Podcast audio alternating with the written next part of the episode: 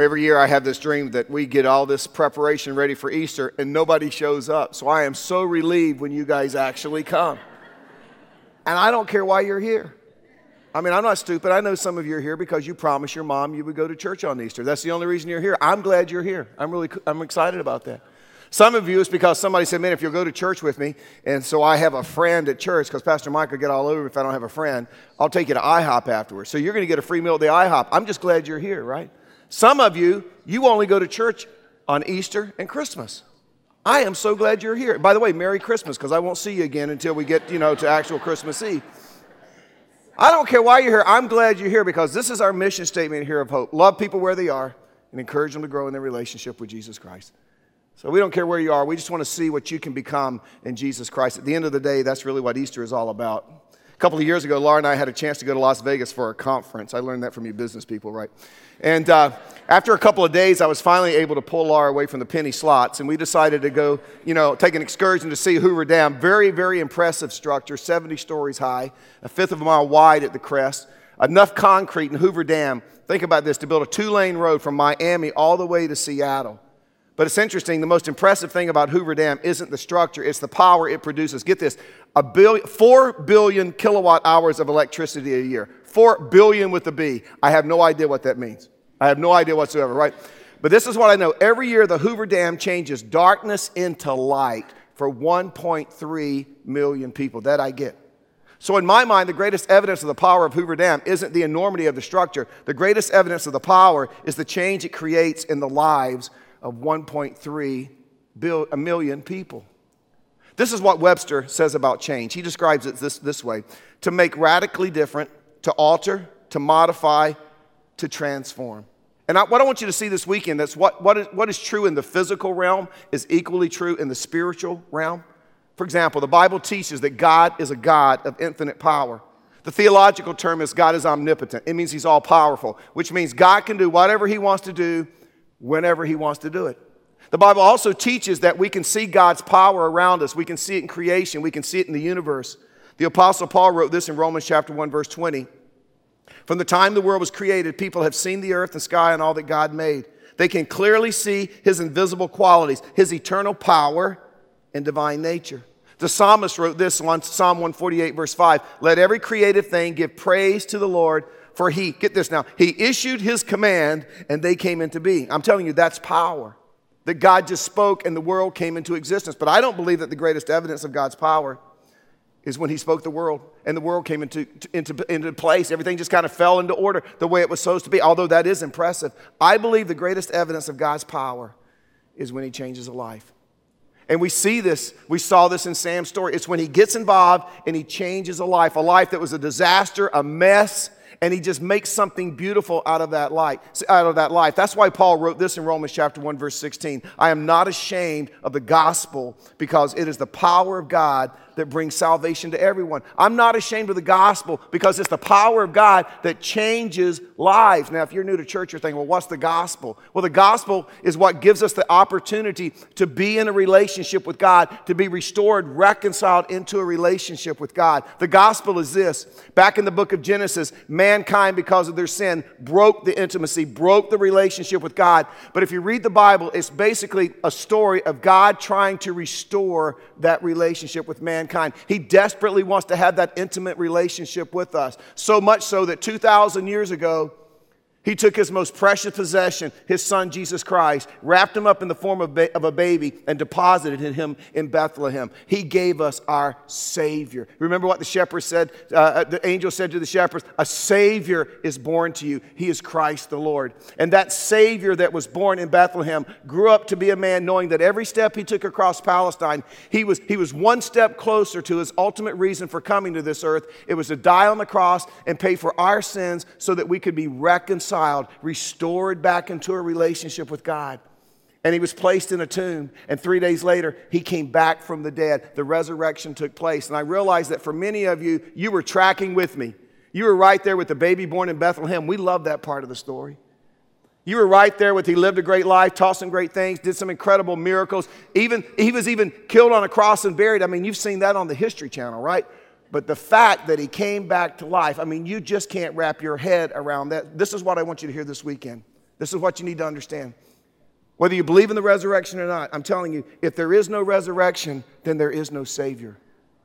And if there is no Savior, there is no Christianity. I'm telling you, all you got to do is find the body of that dead Jew. Christianity, Christianity crumbles into dust. So I want you to understand the foundation of everything we believe as Christians is based on one event that happened 2,000 years ago. It's based on the resurrection of Jesus. That is the foundation of all that we are, that is the foundation of all that we believe. And to be honest with you, you, if you want to know what Christianity, why it differs than any other world religion, this is why you can't compare Christianity to other religions. I mean, think about it. Every other uh, world religion, they had a prophet, they had a teacher who eventually died. And when that teacher, that prophet died, their followers were like, Our teacher, our prophet, he was so smart, so clever, so wise, so insightful. We've got to keep his dream alive. We've got to get his teaching out there. We've got to spread it throughout the world. And so those disciples, see, they went out and they spread the teaching, they spread the philosophy of that dead prophet.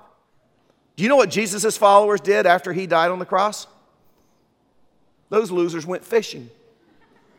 They did. You can read about it yourself. They were so discouraged, so distraught that they had wasted three years of their lives following Jesus around Palestine.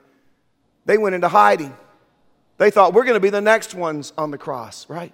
I'm telling you, they weren't holding, holding a let's keep the dream alive rally. They were holding a let's keep us alive rally. And so when Jesus said, it is finished, I'm telling you, they scattered like rats on a sinking ship because in their mind, the charade was over.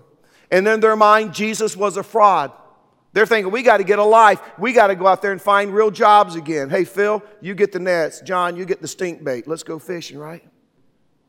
But see, what these followers hadn't counted on was that three days later, he would actually rise from the dead, just as he predicted. And I'm telling you, that one event, the resurrection, after it happened, somehow that bunch of cowards grew a spine regrouped, and they went out and turned the world upside down.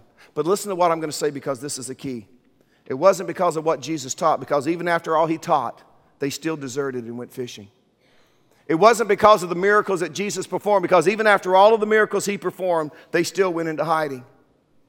It wasn't because he died on the cross, because even after the crucifixion, it still didn't ignite anything in the hearts of those men. So, what sent them back out on fire to change the world. What happened? I'm telling you, it was the resurrection. It's the fact they saw a dead man come back to life. And when Jesus rose from the dead, seriously, that changes everything, right?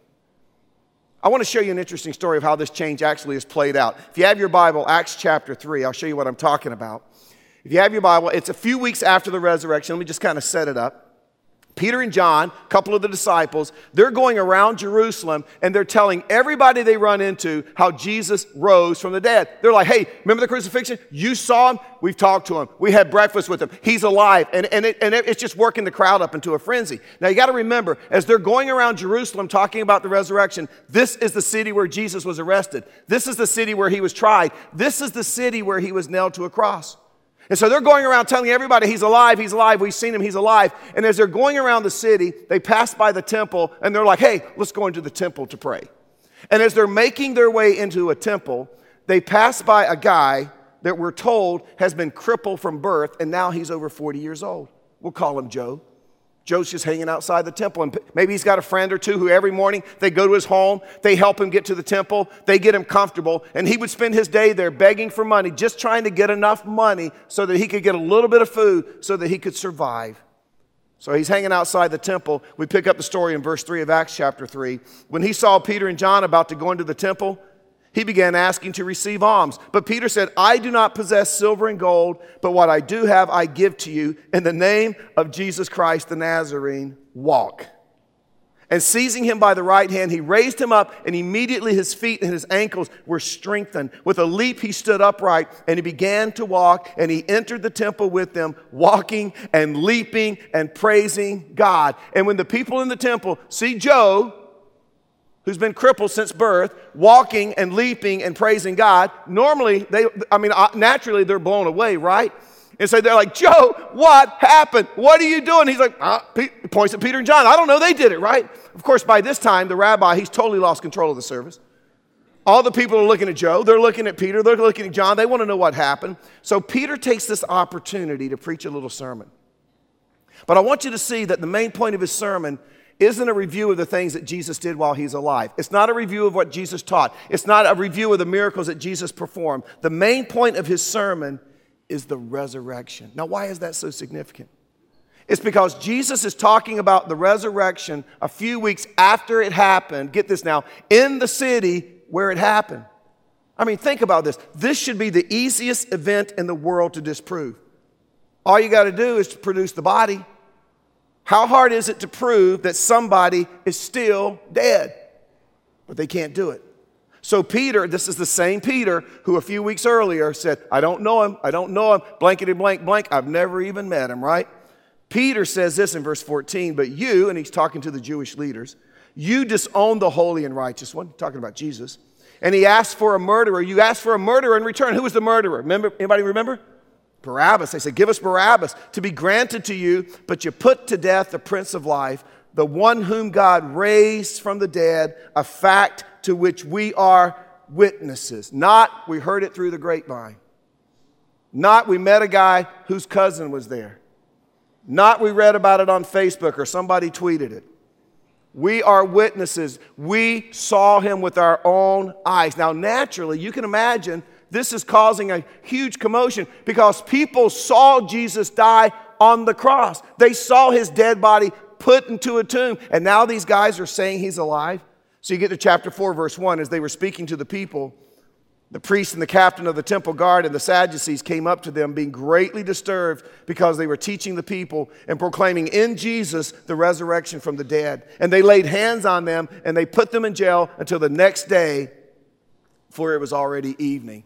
By the way, as you're processing this whole thing, if, you, if you're not really there yet about the resurrection, you're asking, did this really happen? Here's an interesting side note. If you read the book of Acts, and the book of Acts is really just the history of the early church, you'll discover that every time these guys went out in public and talked about the resurrection, every time they went around saying Jesus is alive, they either got thrown into jail, they got stoned, they got beaten, or they got run out of town. See, they weren't being asked to be on the Jimmy, you know, the Jimmy Fallon show. That's not what's going on here.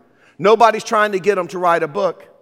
I mean, if they're getting rich off of this gig, I think we would have every right to be suspicious. But every time they brought up the resurrection, something bad happened to these guys. And I don't know about you, but when something bad happens to me after I do something, I generally stop doing that. You know, I've been married 36 years. I've learned well, don't do that anymore. We used to have the dumbest little dog, dumb as a rock, a little Yorkie Terrier. And we got the little underground electric fence, you know. And, uh, you know, at some point you got to introduce that dog to that electric fence, right? Well, I thought I'll do that because I didn't really like this dog. But anyway, uh, so I took her out there. And of course, she's just as happy as she can be. And she, bam, hits that fence, you know, and she does a pirouette and like four somersaults in the pike position and lands and runs back on the porch. Does not leave the porch for like four months. Doesn't go to the bathroom for like four months. Even that dog figured out, I'm not going out in that yard. Something bad will happen, right? Not these guys. Not these guys. It says in verse 3 they laid hands on them and put them in jail until the next day, for it was already evening. But many of those who had heard the message believed. What message? The message of the resurrection. And the number of men came to be about 5,000. It grew from about 3,000 in Acts chapter 2, now to 5,000, plus wives, plus children, embracing the truth of the resurrection in the city where it happened. We're talking a few hundred yards from where it all went down and took place. So these religious leaders, they call in Peter and John. They want to have a little come to Jesus meeting. Verse 5. On the next day, their rulers and elders and scribes were gathered together in Jerusalem. Verse 7 When they had placed them, Peter and John, in the center, they began to inquire, By what power or in what name have you done this? And then Peter, filled with the Holy Spirit, said to them, Rulers and elders of the people, if we are on trial today for a benefit done to a sick man as to how this man has been made well, let it be known to all of you and to all the people of Israel that by the name of Jesus Christ the Nazarene, whom you crucified, by the way, he loved to remind them of that. Just get that knife in there and twist it a little bit. Whom God raised from the dead, by this name, this man stands here before you in good health. Once again, they don't talk about the warm, fuzzy teachings of Jesus. Love your neighbor, you know, help the poor, feed the hungry. The driving force is the resurrection. Verse 13. Now, as they, the rulers, observed the confidence of Peter and John, I mean, aren't, they're like, is it, isn't this the guy who said he didn't know Jesus, right? And they understood that they were uneducated and untrained men, they were amazed and they began to recognize them as having been with Jesus. And seeing the man who had been healed standing with them, I mean, he's like exhibit A just in there, right? They had nothing to say in reply. But when they had ordered them to leave the council, they began to confer with one another, saying, What shall we do with these men? For the fact that a noteworthy miracle has taken place through them is apparent to all who live in Jerusalem, and we cannot deny it. Guys, what are we going to do? How are we going to explain what happened? We can't deny it. We, I mean, after all, Joe's been sitting outside the front door for years. We've all given him money at one time or another. Now he's jumping around and leaping around, dancing a jig. I mean, you can't unring that bell. What are we going to do? This is what they decide, verse 17. So that it will not spread any further among the people, let us warn them to speak no longer to any man in this name. In other words, if you want to talk about prayer, fine.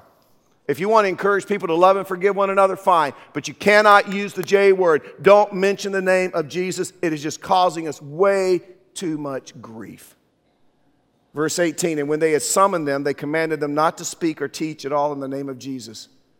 But Peter and John answered and said to them, Whether it is right in the sight of God to give heed to you rather than to God, you be the judge. Look at this. For we cannot stop speaking about what we have seen and heard. Again, weren't promoting some religious philosophy, not promoting the teachings of Jesus. They're not saying, nope, this is what we decided to believe. They are willing to lay their lives on the line for what they had seen and heard. Verse 21 When they had threatened them further, they let them go on account of the people because they were all glorifying God for what happened, plus they didn't have anything on them. And here it is the man was 40 years old on whom the miracle of healing had been performed. And let me show you how Peter and John responded to this big bad threat in verse 33.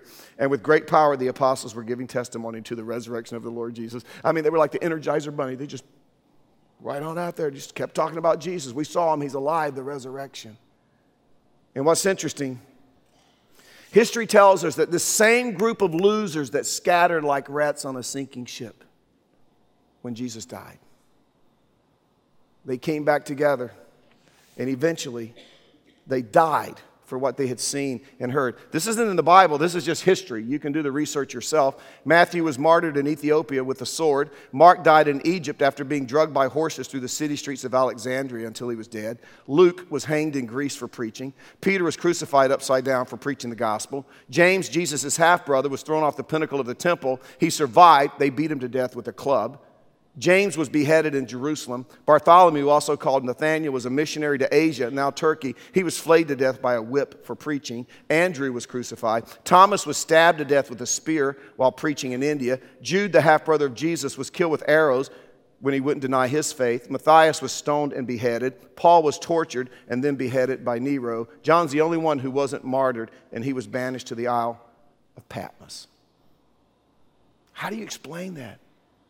Died for what they believe. I'm telling you, if it was a hoax and they're willing me into the Coliseum to feed me to the lions, I am singing like a canary. I'm turning on everybody. I'm like, I'll tell you where we hid the body. Come here, I'll show you. He's still dead. No, mm-mm. what changed? How do you explain? It's very simple. And when you see a dead man come back to life, well, that changes everything. It's like, mm-hmm, I want to be on his team, right? Right?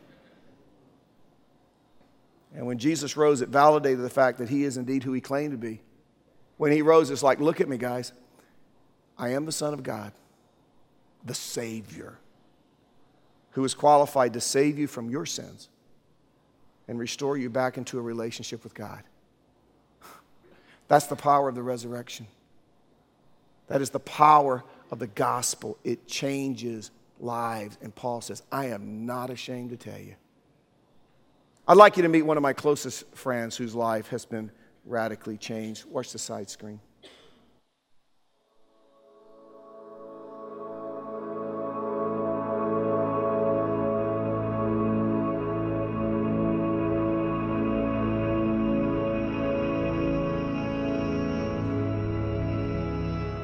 I think it's pretty natural for a little brother to look up to his big brother.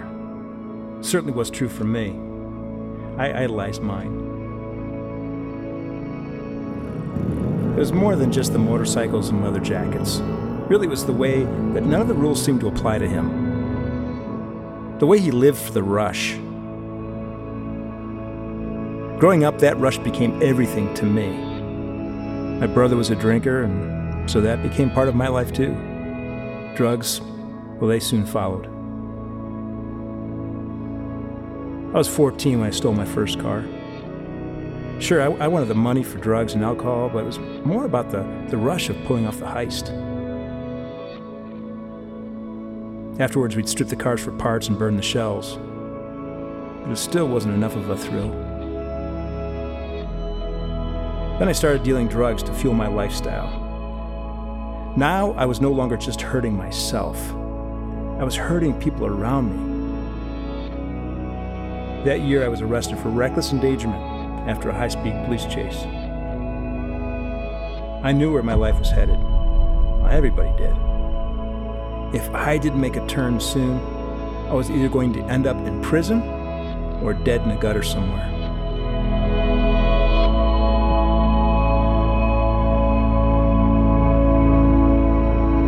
But then something happened soon after I turned 17. Late one fall evening, my brother came looking for me.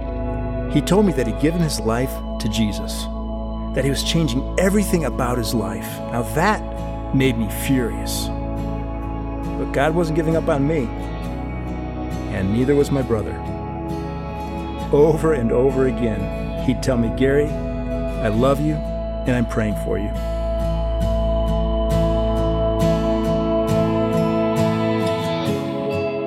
Around that same time, my best friend Brian was killed in a motorcycle accident. The grief, the loss, and the shame I felt was overwhelming. It could have been me. And maybe it should have been me. So around 2 a.m., one cold night in March, I gave my life to Christ. At that exact moment, it was like a physical weight was lifted from my shoulders, and my whole life and destiny was changed forever. Soon after, a Bible replaced the bottle of Jack Daniels that used to live in my back pocket. Later on, I would come to learn that sharing my love of the Bible was the reason I was created. Today, I don't idolize my brother anymore. It's more than that. Because of his love and persistence, I have a whole new life in Christ and I could never go back to who I was before.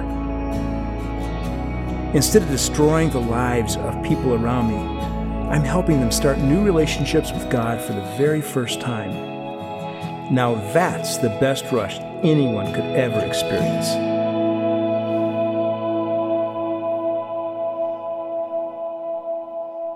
That's a great story of a changed life. Yeah. Gary went on to college. He went on to seminary where he got his doctorate. Now he's my right hand man here at Hope Community Church. And God is now using him to impact and change the lives of other people. But I got to tell you something, just like the story of Gary, just like the story of Sam, this is what I want you to know. The minute you come to the conclusion, my life is a mess, my marriage is a mess, my kids are a mess, my finances are a mess, whatever the wake up call is, the moment you realize, you know, I don't need another chance, I need saving. At that moment, Jesus Christ, who is the Savior, will intersect with your life. But here's the thing you got to get to that point on your own. And if you're not there yet, I'll help you by just telling you you need a Savior. You may not realize it, but you need a Savior. In fact, you're reminded of it every day. I mean, let's just be honest. Some of you have alcohol issues. Some of you have drug issues, money issues, morality issues. Some of you have integrity issues. You've tried everything to change. You can't save yourself. Some of you, you're sitting here divorced. You did everything you possibly could to save your marriage. You couldn't save your marriage. You wanted to save your kids. You couldn't save your kids. You prayed, you begged, you bartered with God. They went on their merry little way. You weren't able to save that relationship that you thought the world revolved around. It was so important to you. I mean, just in the everyday, mundane areas of life, we are just reminded we need a Savior. But I want you to hear me. This is where Christianity is so liberating. Because I think often that we think, well, if I get into a relationship with God, there's all these restrictions and boundaries, and, and I won't have any fun in life. Let me, you got to understand the relationship between the saved, that would be us, and the saver, that would be Jesus. That is not like any other relationship. And it's because, think of it this way somebody comes along and saves you from something. Say you're drowning and they save you. Or say your marriage is on the rock and somehow rocks and somehow they get involved and they save your marriage. Or maybe financially you're getting ready to go down and they step in and maybe they give you money and maybe they help you reorder your financial world and they save you. See, when something like that, something automatically happens. First of all, there's unfiltered emotion. I mean, you, you cannot express how grateful you are. But second, there is unsolicited devotion.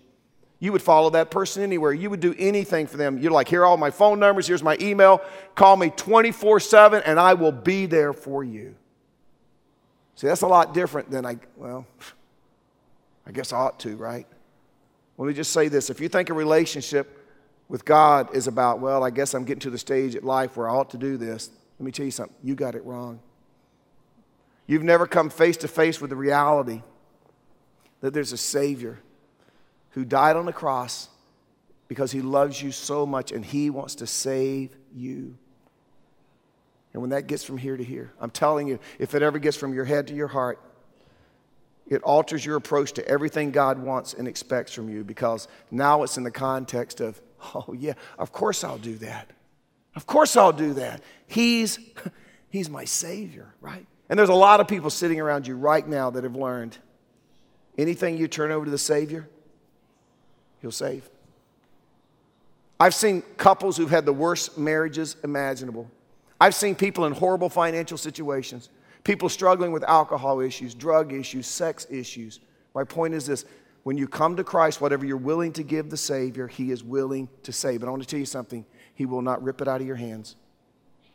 He's very, very patient. He waits until we're ready to say, I cannot do this anymore. Take my life and save me. And he'll take it because that's what he does. He's a savior. That's the gospel. God sent a savior for you and me because he so desperately desires to have a relationship with us. And the first step toward having that relationship is realizing I need a savior. I'm just telling you as your friend on Easter. You're just a prayer away from making that turn toward God and having your life changed to the life you always desired your life to be. You're just one prayer away. Let's bow our heads.